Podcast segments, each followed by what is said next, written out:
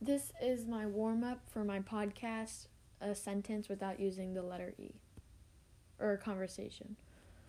I like llamas. I think that llamas are cool and can do cool things. The top six sports um, are tennis, basketball, gymnastics, ice hockey, boxing, and football. And a lot of people can disagree, but I highly disagree. A video I saw listed those sports um, for the top, top six hardest sports over the weekend, and I was shocked that swimming wasn't on there. I've been swimming since I was little, and I was kind of born into it. All my a lot of my ancestors swam. My mom swims. My dad swims. I mean, we all. I I was kind of like put into the pool and just flew. So from a young age, I was swimming, and I was shocked when I hear that the top six hardest sports didn't even have anything close to swimming.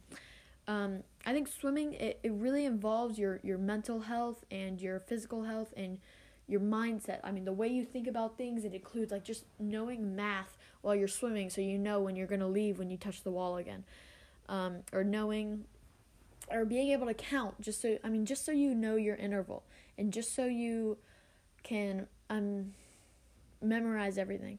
But it also includes your endurance, like knowing how long you can last in the water without totally just needing a break or how long can you last swimming butterfly or breaststroke or backstroke or freestyle or your muscle memory knowing you're going to do a flip turn or being in backstroke and knowing how many strokes is how many strokes from the flag to the wall am I going to do before I need to turn over and flip or knowing how to dive in the water or anything like that. And it sounds really silly, but um, one of my favorite stories my mom told me when she was in college is she had one of her roommates or one of her friends she she was really good at track, right? Um, she was like just really fast, and she was just really good at it, and had some really good running endurance. And she one time went to go swimming, like swim twenty laps or something, which is also known as a five hundred. Um, and she couldn't do it. I mean, she by the fourth lap she was already really tired, and it really surprised my mom because I mean that girl was really strong and she had some good strength on her.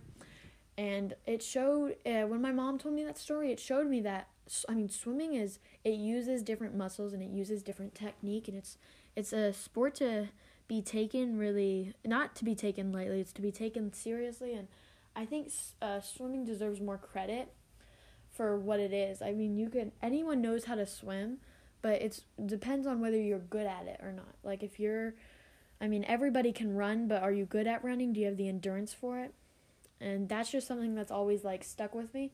So i always think swimming needs to be more taken more seriously and i think it should be judged fairly. Like coming home from an art, uh, hard practice has always been such i mean it it hurts so much. Your legs are tired your arms are tired i mean you're out of breath but then like getting to go take a shower and like just totally relaxing and then waking up the next day ready to go do it again even though you're still hurting even more it's just i think it's something people should get to know more or try to try to um, understand rather than taken as a joke.